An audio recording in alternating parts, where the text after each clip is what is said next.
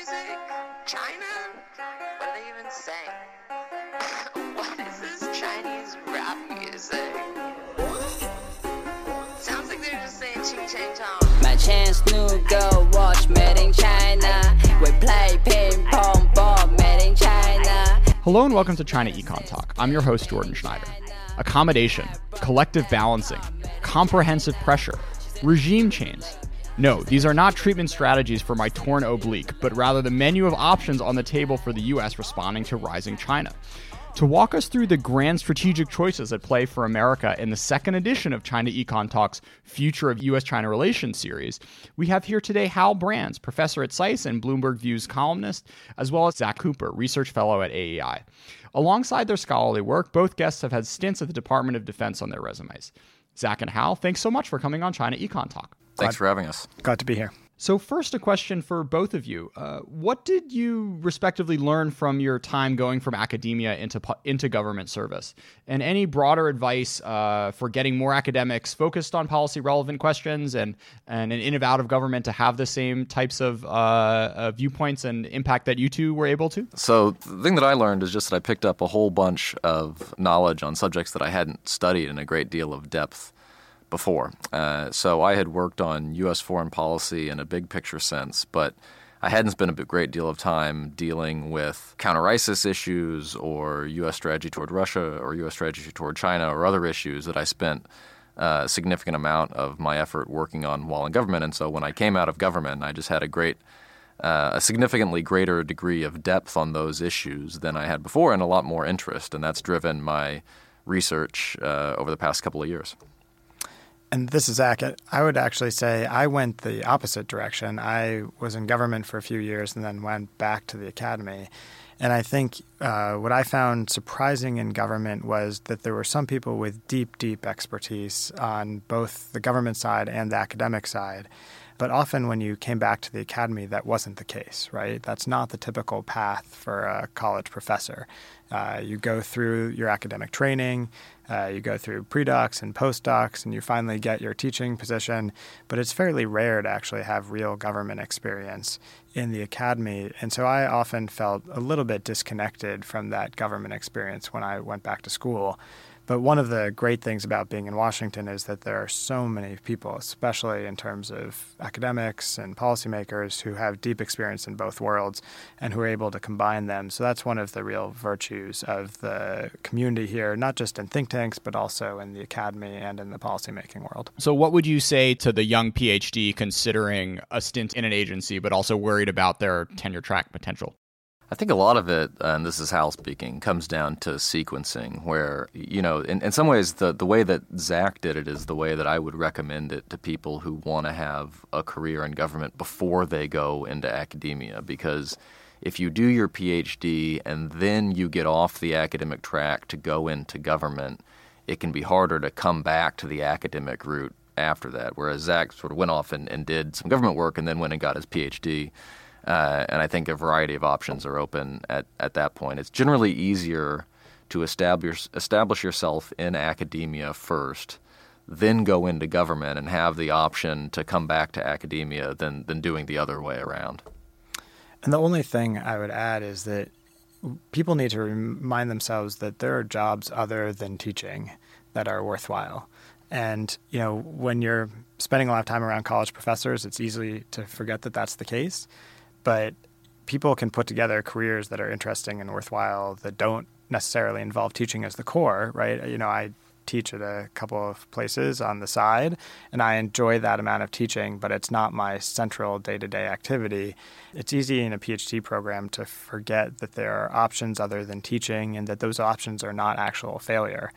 And some people are good at reminding students about that, but I think often as a student, it's easy to think it's tenure track or bust. And that's not really the right answer in my book. Yeah, the socialization pressures in most academic PhD programs rival those in most communist parties uh, around the world. And so uh, ma- maintaining an open mind with respect to what constitutes a rewarding career and understanding that you don't have to become a carbon copy of your academic mentor, I think is very important in the way that Zack points out. Back to China. Uh, thanks for the transition, Hal. So, responsible stakeholder to where we are today. Briefly, you two, what was the prior U.S. consensus around China and um, a, a quick sense of the assumptions that undergirded it? Well, you'll get people that argue that there was no consensus about China, especially now as people uh, try and, I think, rethink what they believed the last 20 or 30 years.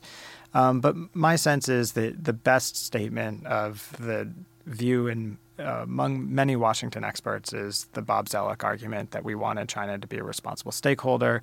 We wanted it to buy into the system. Uh, I think this uh, came a lot with a with a great deal of hubris, right? We hoped to change not just what China did internationally, but also we hoped to change China domestically. We don't talk a lot about that, but we wanted China to become more open and more democratic. And uh, I think that has been the the view from basically the 90s onward my sense is that that lasted up until maybe starting in 2012, 2013, when that consensus started to break down in a serious way.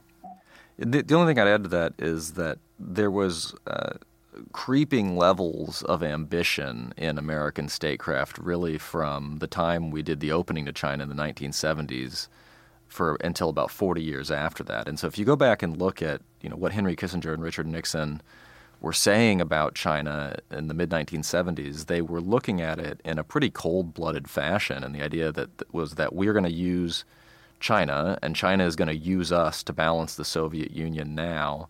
But there may come a time when we will have to balance against China because these are still people who view the world in a fundamentally different way than, than we do. And I think that piece of it gradually got lost over the course of the subsequent decades as we came to have higher hopes that China would either democratize or at the very least it would come to support a system that the United States had created and led. There are two big focal points, I guess, from a historical perspective when we're speaking about this. Um, you know, uh, democratization thesis. First, there's uh, the fall of the Soviet Union, right? So this whole balancing thing is not something that's in front and center in uh, U.S. mines. I mean, we did a show earlier about uh, the the 1980s, and America was selling all these planes, and you know there was all this big push to kind of like bring China up because uh, we wanted to help them assume a, a, a different level of development vis-a-vis the Soviet Union. But also at the same time, you know, you have uh, Tiananmen, of course, and that sort of gets people rethinking, but like only really for six months or so,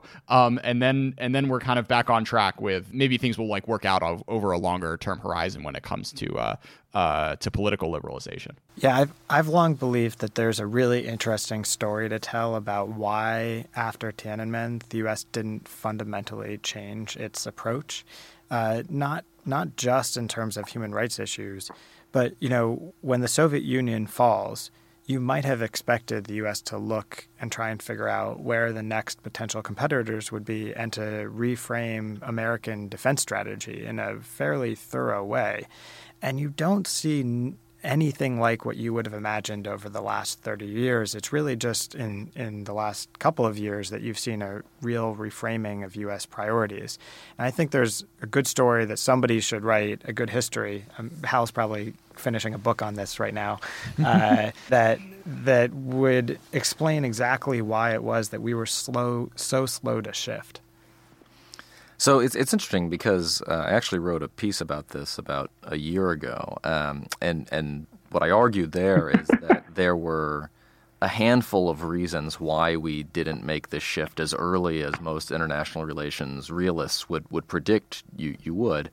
And some of them are idiosyncratic. Some of them just have to do with timing. So I think if Tiananmen Square had happened 18 months later or two years later, there would have been a different U.S. response because the Bush administration in May and June 1989 was still in a Cold War mindset and was still worried about China tying back up with the Soviet Union in, in some meaningful way, given that Gorbachev had just gone to Beijing to try to repair that relationship after about sure, 20 yeah. years of estrangement. And then other pieces of it have to do with uh, greed and sort of the non pejorative sense of the term, the, the sense that there was a lot of money to be made in China. Part of it has to do with the hubris that Zack talked about earlier. Uh, this was a time when authoritarian regimes were dropping like flies, and China was acquiring a lot of the characteristics that social scientists uh, associate with democratization. You were getting a richer population, more and more people moving into the middle class. It seemed reasonable to assume that you get pressures for liberalization there uh, in the way that you had in, in other countries that reached that transition zone. And so it, it is actually a really interesting story because it's not a case where American policymakers made a dumb bet that was obviously wrong at the time and is obviously wrong now they made a bet, and the bet wasn't necessarily based on silly ideas or naivete. We look back and we say that the bet didn't pay off, but that doesn't mean it was foolish to have tried in the first place. It may have been foolish to continue it for as long as, as we did, but in the early 1990s, it's hard for me to see how we would have done anything um, too different from what we've done, just just given all of the circumstances in play. There's there's one line that strikes me from the George H. W. Bush, I think a world transformed his um uh, his his memoir where he writes that after Tiananmen, uh, Deng called me a Lao Pengyou, like an old friend of China. I felt the phrase was not just usual flattery, but a recognition that I un- understood the importance of the U.S.-China relationship and the need to keep it on track. And you know, on the one hand, you can look at that the way Hal does as this sort of uh, you know, a, a, timing thing, and and you know, Gorbachev was still around, and they're worried about balance of power stuff. But there's also a way to see that as just him getting played, which is something that uh, has happened pretty frequently with um, uh, not just Americans, but kind of foreigners in general, trying to um, uh, you know understand and, and get their hands uh, dirty with uh, domestic Chinese politics, which is another potential thesis of, of, of why, at least in that time period, it um uh, it played out the way he did. You know, George W. Bush, H.W. Uh, of course, you know, had spent a fair amount of time in China, was the ambassador for a number of years. I guess not ambassador, like one level lower, and you know maybe had had kind of calculated the personal relationships poorly. Yeah, I, I mean, I think that uh, one of the things that we were slow to pick up on from the early 1990s onward was that for the past 30 years, the Chinese have always seen us as their primary competitor and their primary adversary, even. And, and they were, you know, we look at the U.S. response to Tiananmen and we say, boy, that was kind of tepid given all the people that they killed. The Chinese looked at the U.S. and Western response to Tiananmen and said that the United States is trying to bring about the downfall of the, the Chinese Communist Party. And so there was always a very strong strain of, of thinking, at least in, in certain parts of the Chinese elite, that the United States wished China ill. And this, you know, would have struck us as kind of weird because this was at a time when the United States was trying to integrate China into the international economy. We were paving the way into the WTO. We were helping China become uh, markedly more prosperous. And I think that, that over time, sort of the perceptions of the relationship in Beijing and Washington gradually diverge, but now they're actually converging again. I think this is a really important point and something which we don't talk about enough. My sense is that many people in Washington feel that they tried to integrate China into this order, and China chose not to join. When I talk to Chinese friends, that is not the perception they have. Their perception is that Washington made some half hearted attempts, but that in large part, Washington um, did not really want China to have a hand in shaping that order. And so uh, it really didn't want a responsible stakeholder. And I, I think this is going to be a real challenge because these narratives that we tell ourselves are so different it will be very hard to get them back on the same page. And one big question, I think, for folks outside of the United States and China is which one of these narratives do they believe? Do they think the U.S. actually sure. gave China the chance to integrate into the order or not? Uh, just a, a, a, kind of riff on that. Are either of you up for taking the um, uh, I don't know, the moral or strategic calculation of like whether it would have been okay in say, you know, 2004 or 2005 to pull the um uh, uh, to pull the plug on this and start a, a harsher attack w- with respect to this PRC. You know, on the one hand, maybe uh, you know the power differential was uh, uh, much greater than it was today. But on the other, you know, there there have been a lot of uh, Chinese people who uh, have been able to to to have their lives changed dramatically thanks to the development that's been able to happen over the past twenty years in China, to a large extent because of the the the integration that China has been able to make into the global economic system. So on the one hand, I think there's a great deal that the United States can be proud of in terms of its relationship with China since the end of the Cold War. I mean, the United States had a supporting but nonetheless critical role in one of the greatest achievements in poverty relief in human history by helping China become more prosperous, and, and helping the Chinese regime in a way they wouldn't necessarily admit pull hundreds of millions of people out of relatively dire poverty. And so that, that's something to be proud of, and that's not something to regret.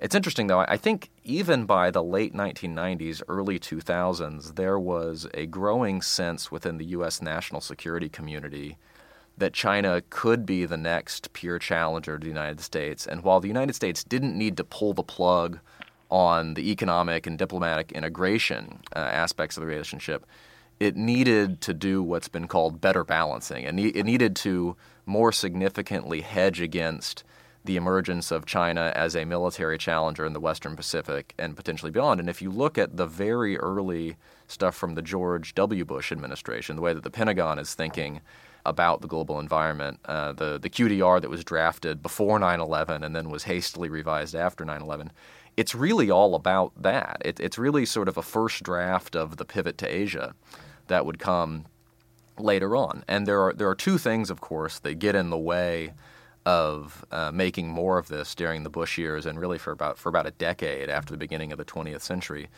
The first is just that you know we get busy with other things, and so uh, whatever slack there was in the defense budget, whatever plus up we got after 9/11, went went largely to warfighting in the Middle East and the expansion of U.S. ground forces and other things that really don't do a lot of good in terms of shoring up the balance of power in the Western Pacific.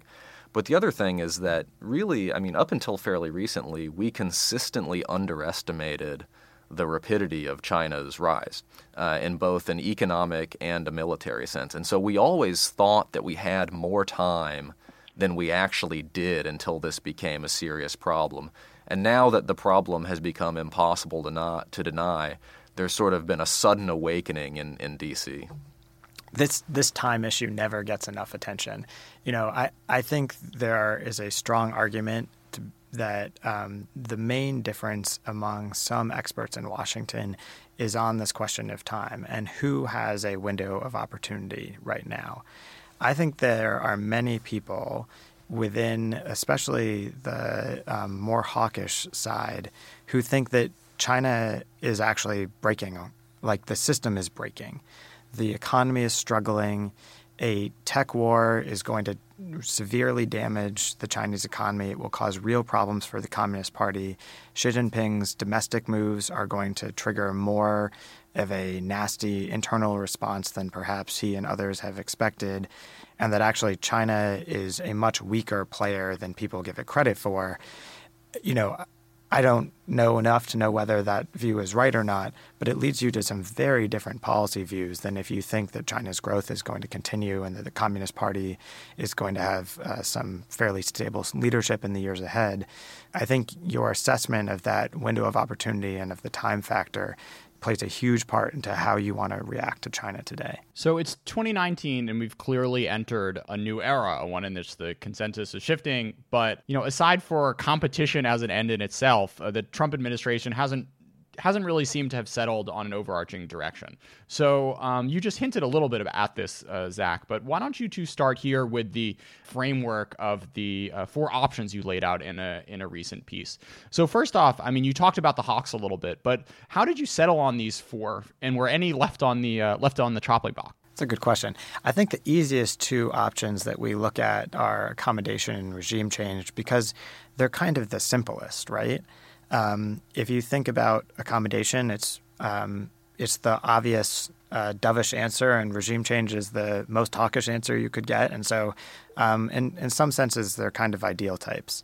Uh, I think the one thing that they surprisingly have in common is the view that there's urgency in responding to the China challenge. That actually, if you let China continue to grow, that China will become more powerful and too powerful to deal with. And so either you better strike a deal now while the balance of power is still somewhat in our favor, or you better try and change the regime now, but that waiting is not an option. So what's interesting is I actually think that the two most extreme options on either end of the spectrum might have more to do with each other than they do with the two moderate options that we look at. Uh, so, Hal, you recently wrote a book with uh, Charles Edel called The Lessons of Tragedy. Uh, and to go on a little tangent here, I think summarizing that book's argument and connecting it back with um, both the accommodation as well as the regime change perspectives might be might be interesting. So, maybe talk a little bit about that book and how it applies, uh, in particular, to the to the U.S. China context. Sure. So uh, the book is, uh, you can think of it as a 50,000 word op ed about the rise and fall of international order, basically from ancient times to the present, or from Thucydides to Trump, as uh, we've sometimes joked about it. And the basic argument of the book is that the natural arc of human history and international affairs is not towards ever greater progress and democracy and prosperity and all sorts of good stuff. The natural arc of international affairs uh, off, often ends or is disrupted by catastrophic crackups of the international system, whether you're talking about the Peloponnesian War uh, in the 5th century BC or the Thirty Years' War or the Napoleonic Wars or the, or the World Wars of the 20th century. Uh, and in fact, those crackups have, have often been so um, uh, traumatizing for the people who have experienced them that what we think of as successful international orders tend to take shape in their wake. And so people like the statesmen uh, of the Concert of Europe or the, the American statesmen of the Roosevelt and Truman administrations say, boy, we better not let that, whatever just happened, happen again. And so we're going to create uh, a new international order, a new system of power relationships uh, and rules and norms that, it, that is meant to move us toward a better place but that over time, those those, uh, those systems themselves become destabilized in part because uh, people forget what they were erected to prevent in the first place. And the argument to tie this into sort of what we're talking about here, the argument we make is that the U.S. system has been so successful for so long in delivering so much stability and peace and prosperity and democracy that Americans in particular are starting to forget uh, why we do all the things we do in the world in the first place, why we have alliances, why we support free trade, and so on and so forth. And it's happening precisely at the time that we're starting to get sharper challenges to that system with, with China being foremost among them. Yeah, so I imagine if, if Trump hadn't skipped the draft, he may have a bit of a different perspective on uh, on on things nowadays. it's it's interesting. It's it's a generational thing. I think. I mean, it's you know how how many we, we saw this recently with um, you know the 75th anniversary of of D-Day, where this is really the last anniversary of D-Day at which there will be any appreciable number of people who were actually there um, who still survive. Uh, you know, we've gotten to the point where the last American president who experienced World War II, or really the Cold War as a formative experience, was George H.W. Bush. And so we've gotten so far from the, the events that catalyzed America's global role in the first place that I actually think it's, it's not at all surprising that somebody like Donald Trump really doesn't have a whole lot of understanding or, or historical awareness of why it's so important that the United States does the things it does in the world. I also think there's something to be said for the fact that, you know, if you look back at World War II or even Vietnam, you know, the draft plays a major role in ensuring that as a society, individuals have some understanding of the horrors of war.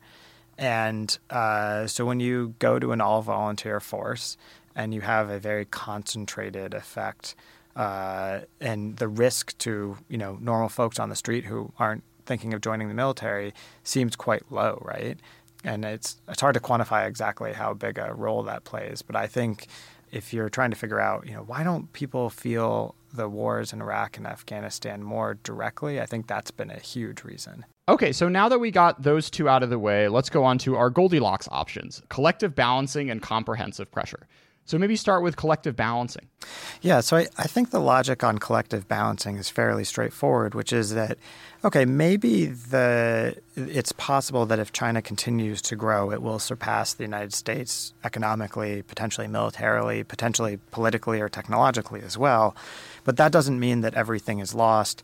In fact, the United States is strong in part not just because of its domestic power, but because of the fact that it had such a strong role in building the rules and norms of the international order.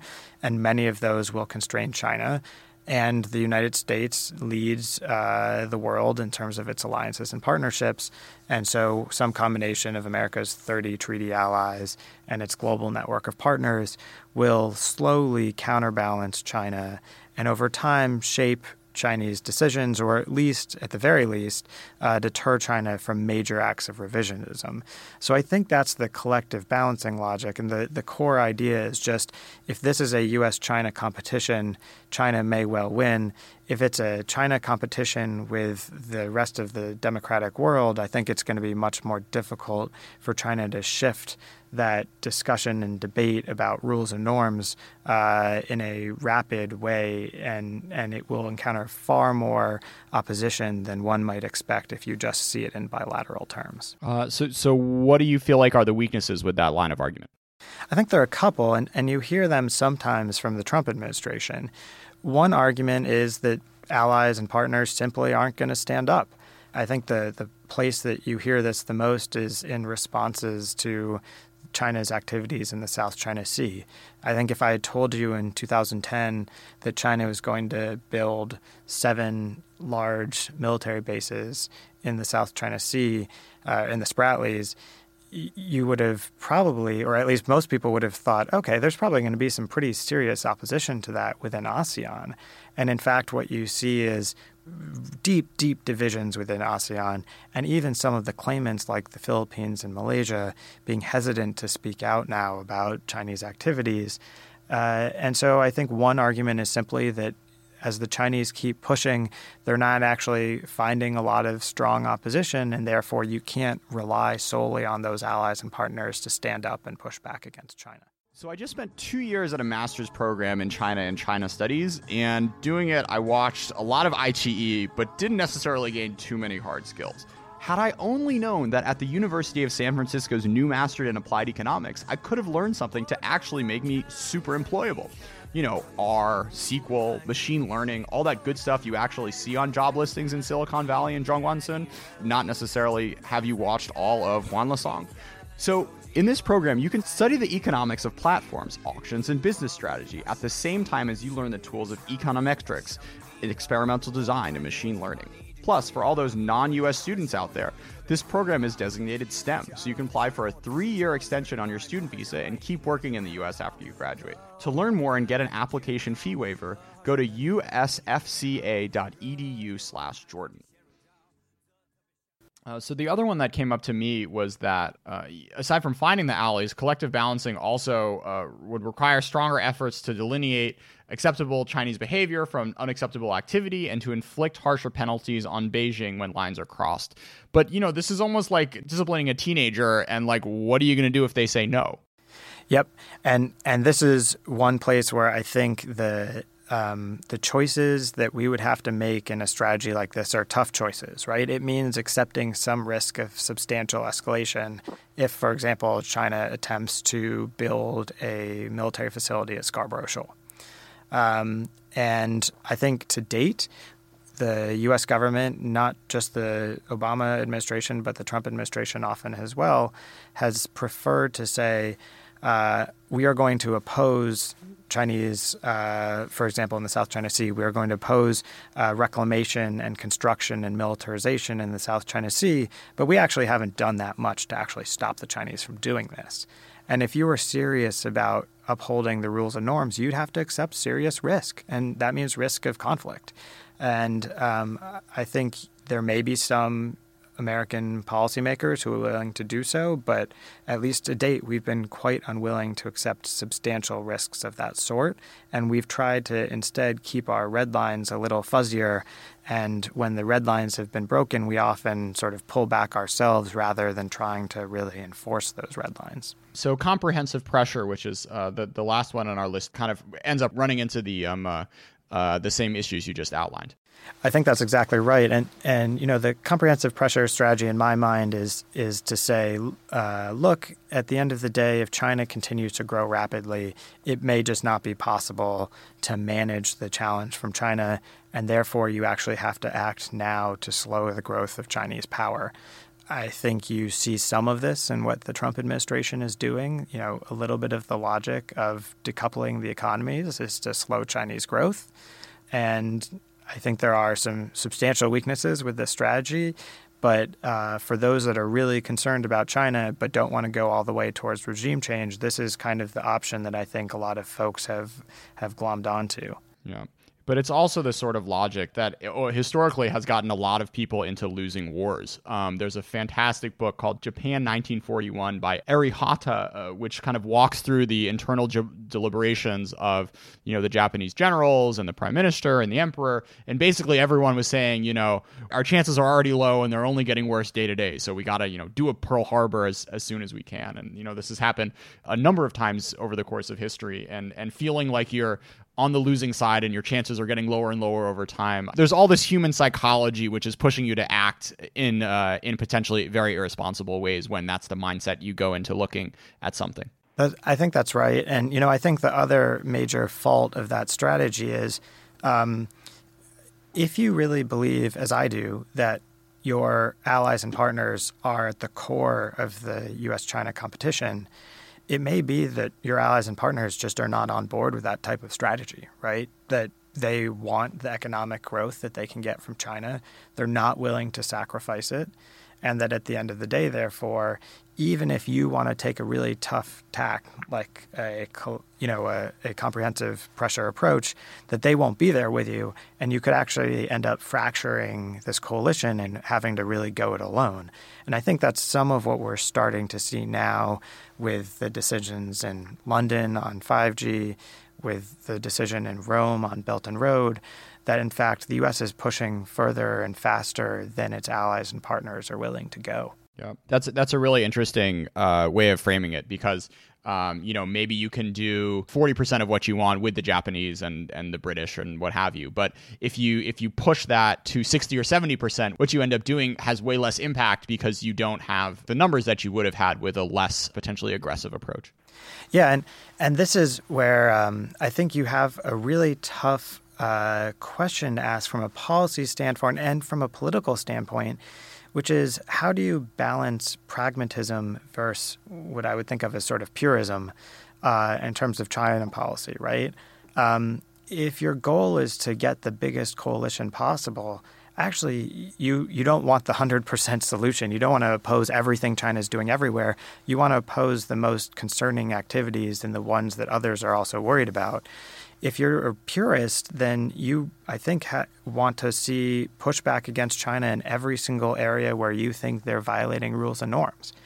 And I think we're seeing this struggle play out both within the Trump administration and a little bit on the beginnings of the Democratic primary debate on where they want to go on China. So, uh, so let's now come to your um, uh, your answer to this conundrum. I must I must say I was pretty impressed that you guys set up four straw men only to combine the two middle options into a more middle one. Um, very impressive uh, trick in that regard. Collective pressure. Yeah, usually, uh, usually when people come up with options, they come up with three options and they pick the middle one. Uh, you know, Hal's a really smart guy, so he thought of, you know, we go to four and then combine the two. No one will see it coming. um, the funny part is, I, actually, I think Hal Hal's not here, so I can malign him. But um, I think Hal and I are in slightly different places with these strategies. I probably am closer to the collective balancing strategy, and he is closer to the comprehensive pressure strategy. Um, and so, because we couldn't agree on one ourselves, where we ended up was combining elements of both.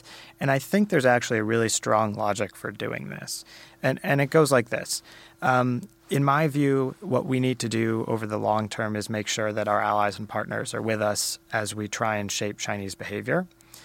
And I think if we push too fast now towards a pressure strategy, we're going to lose those allies. So, part one of the strategy is uh, use your allies and partners' reactions as sort of a rheostat, as the adjustment that tells you if you're pushing too far too fast. And where you are pushing too far, pull back a bit and keep folks on side as much as you can while trying to make sure that you're giving China the incentives you want to engage in the type of behavior we'd like to see. Meanwhile, we all need to be aware that those efforts may fail to some degree, and we need to be doing the things to build up our power that will let us deal with a China that could be stronger and have some malign intentions down the road.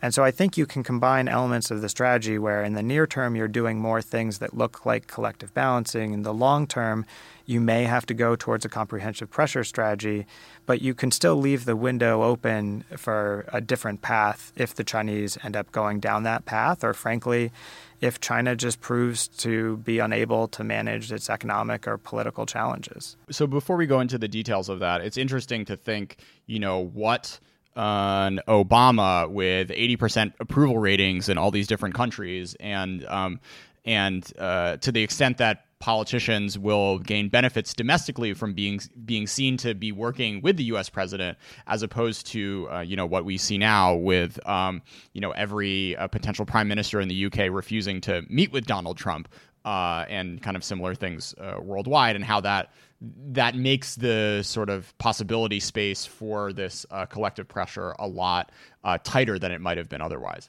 I think that's absolutely right. And the way I've been talking about this uh, just recently is, you know, I think allies they want four things in their alliance partner. They want a powerful ally because, after all, if your ally is weak, then they're not going to be that helpful.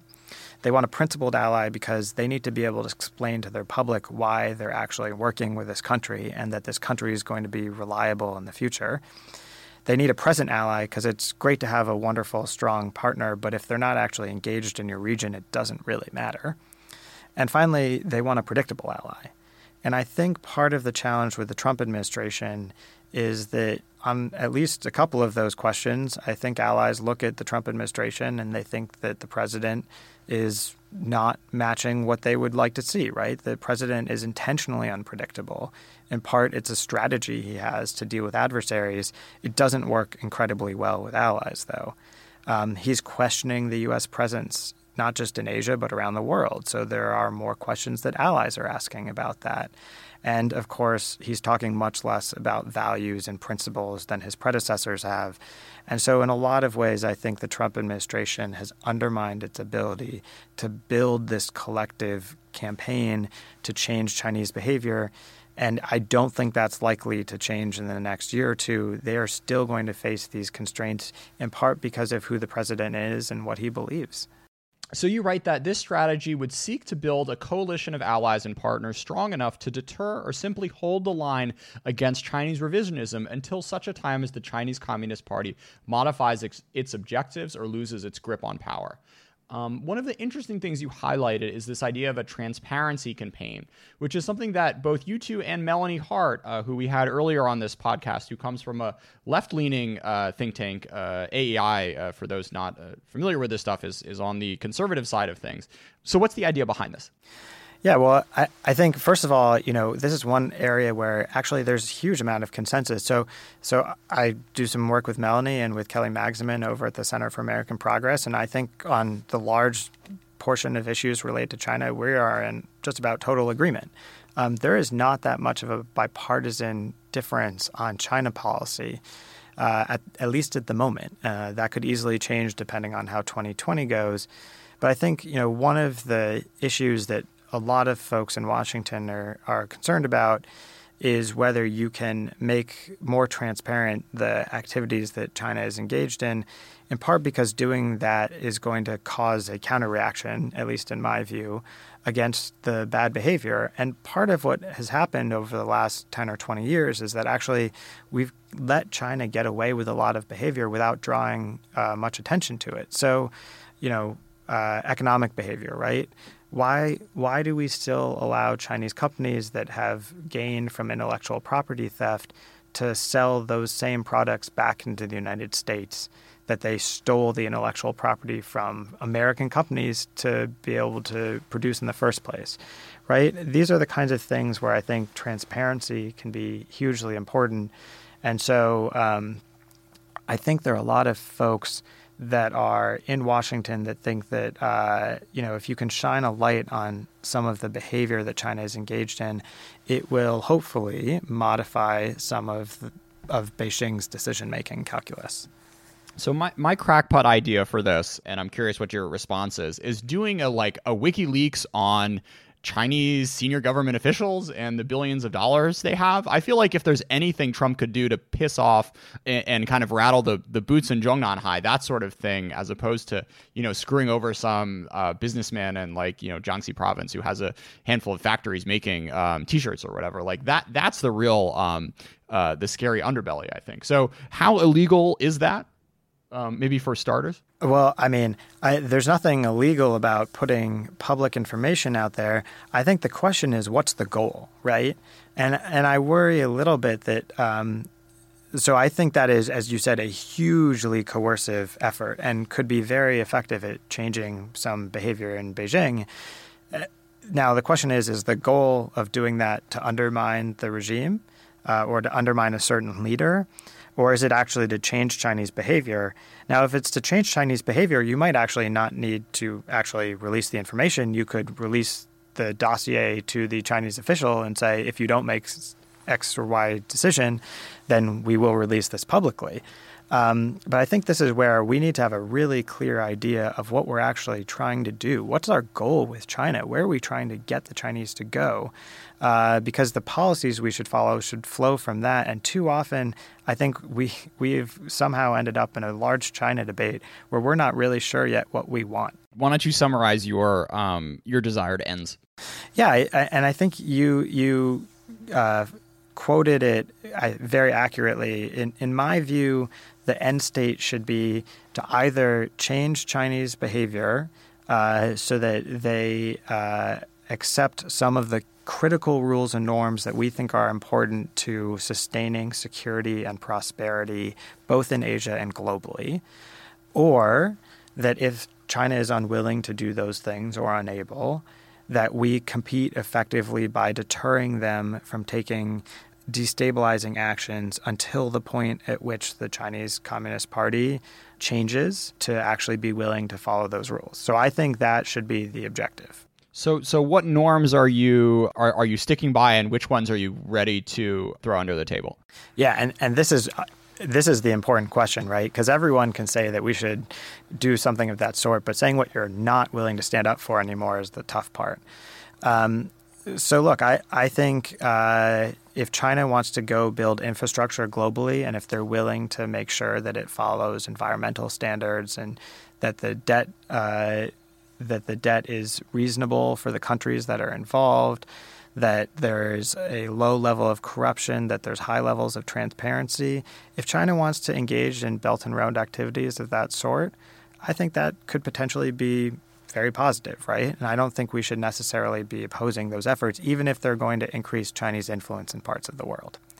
Um, this, I, this was similar. I had a similar view on AIIB, right? We have to accept that China is going to rise, It's going to take a more active role globally as it becomes more powerful. My view is let's engage China in economic ways if it's becoming more powerful. Let's let it have a greater say in parts of the system institutionally. But let's make sure that we don't undercut uh, the core of the security relationships uh, or the core of the security institutions in the world. So, you know, I think uh, the decision by the United States not to speak up more firmly after the arbitral tribunal decision in 2016 was a big mistake. I think we should have really held China's feet to the fire on that issue. Let's do a bit of a, a, a deeper dive into that one, Zack. So, so why don't you lay out what the norm you're trying to uphold was? You know, what the potential strategy should have been, and how uh, this idea of collective pressure uh, you would apply to uh, issues of uh, territoriality. Yeah. So I, I think there are two issues here, and we Americans often only focus on the first one. So the the thing you'll often hear Americans talk about is the need to respect freedom of navigation and overflight, uh, and um, I, I think for good reason that's what is most concerning to policymakers in Washington because we want our ships and aircraft to be able to fly where international law allows. Now, the second norm, which in many ways is more important, is the ability of uh, coastal states in the South China Sea to actually use their exclusive economic zones for fishing, for resource extraction. And that second one is the one that the Chinese are violating most blatantly.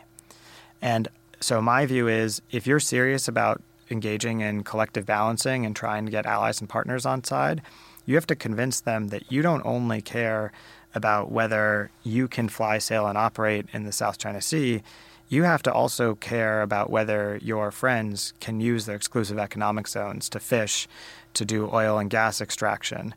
And we've done a lot of the former and not a lot of the latter. And so I think part of the strategy I would be pursuing is making much more clear that one of the rules and norms that we think is important is that the arbitral tribunal said uh, it put limits on where China's exclusive economic zone could be, just based on what it called an actual feature that was entitled uh, to territorial sea and what's not.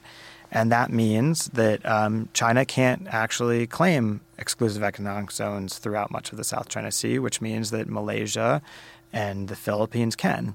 And so those countries should be able to use those exclusive economic zones as they are legally permitted, and we should be standing up to help them do so if they ask for support. So this is interesting because I think I've had past guests on this show that have said that, you know, at the end of the day, South China Sea, like whatever, there's some oil in there, maybe there's not. I mean, it's just this like weird pride thing and not worth um uh, not not worth a big conflict. So so or why do you keep this um uh, this issue in the one that in in the ones you're um uh, willing to make a real stand on, as opposed to putting it in the uh, kind of obor let let bygones be bygones camp? Yeah, I think because for me, it's the core of having a way to show our friends that we care not just about ourselves but about them as well. And and this has been, you know, one of the core questions is if you look at polling through throughout Southeast Asia, it's not great at the moment for the United States. And one reason is that countries are thinking less and less about about uh, U.S. interests being intertwined with their interests. And so we've got to convince our friends that actually we care about the things that matter to them. And um, it's hard to do that when you have an America First strategy, uh, but we've got to try. And I think uh, this is one of those obvious issues where you know our policy in the South China Sea makes a lot of sense if you're just thinking about what America cares about, but if you're thinking about our friends, it doesn't go far enough. And um, you know there are issue sets in other areas like intellectual property theft and market access that I think are equally important. But just on the security side, this is the obvious one where I think we've done something that has been ineffective and where it's pretty obvious what the problem has been. Sure. So, uh, briefly, you want to take up uh, uh, one more norm that you're willing to put the uh, collective pressure squeeze onto? Sure. I, I think, uh, as I just said, you know, intellectual property theft is a big one for me, right? The idea that states uh, are not, it's not appropriate for states to be stealing technology from commercial actors and giving that technology to businesses to drive out businesses from other countries from key markets. That is, um, I think, a broadly shared norm. It's not shared by everyone throughout the world, but I think it's a pretty smart norm to have. And frankly, if the U.S. engaged in this kind of behavior, it would be incredibly destabilizing, right? And we don't do this. And I think it should be in our interest, the interest of Japan, Europe, many others, to actually have this norm be upheld and clearly the Obama administration tried to do this in 2015. I think they had a little bit of success for a little bit, and then the Chinese went back to many of the activities that they'd been engaged in.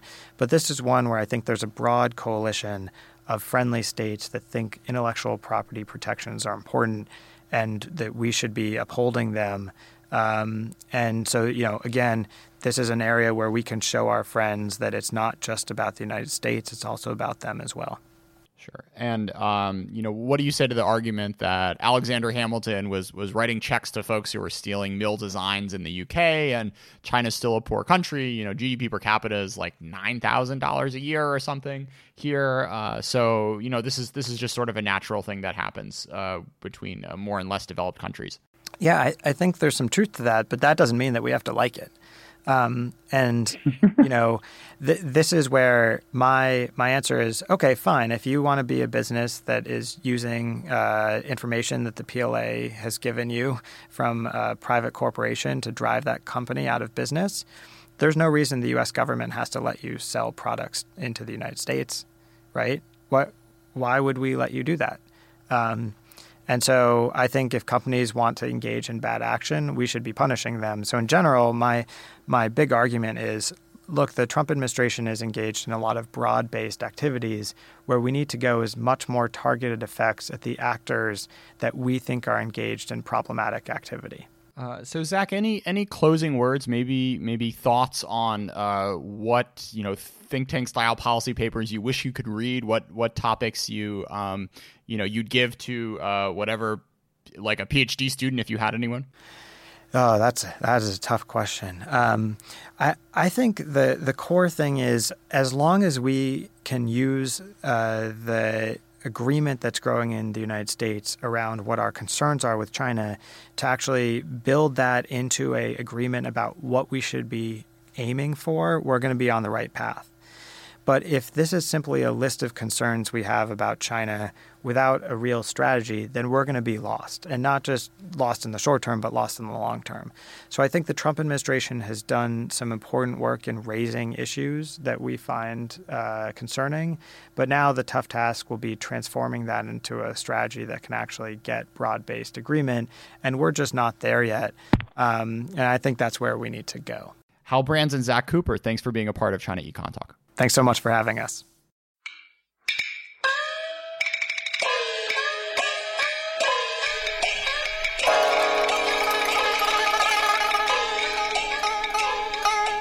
China Econ Talk is edited by Jason MacRonald and Kaiser Kuo and is a proud member of the Sinica Network from SupChina.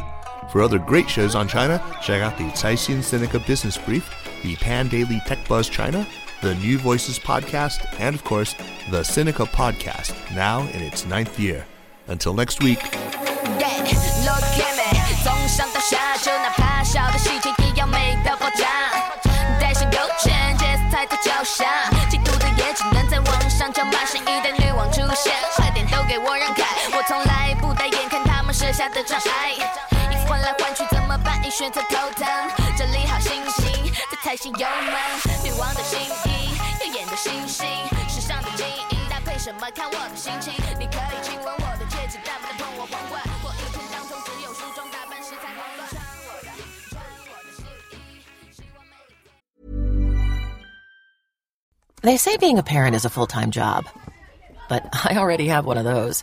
Luckily, I use Instacart to help me order everything I need while I'm stuck in meetings all day. So while Instacart is helping me get groceries, snacks for school lunches, and something for at home happy hour, I get more time back to juggle my day job and my mom job. Save time by downloading the Instacart app or visit instacart.com to get free delivery on your first order using the code INGREDIENTS22. Offer valid for a limited time. Minimum order $10. Delivery subject to availability. Additional terms apply.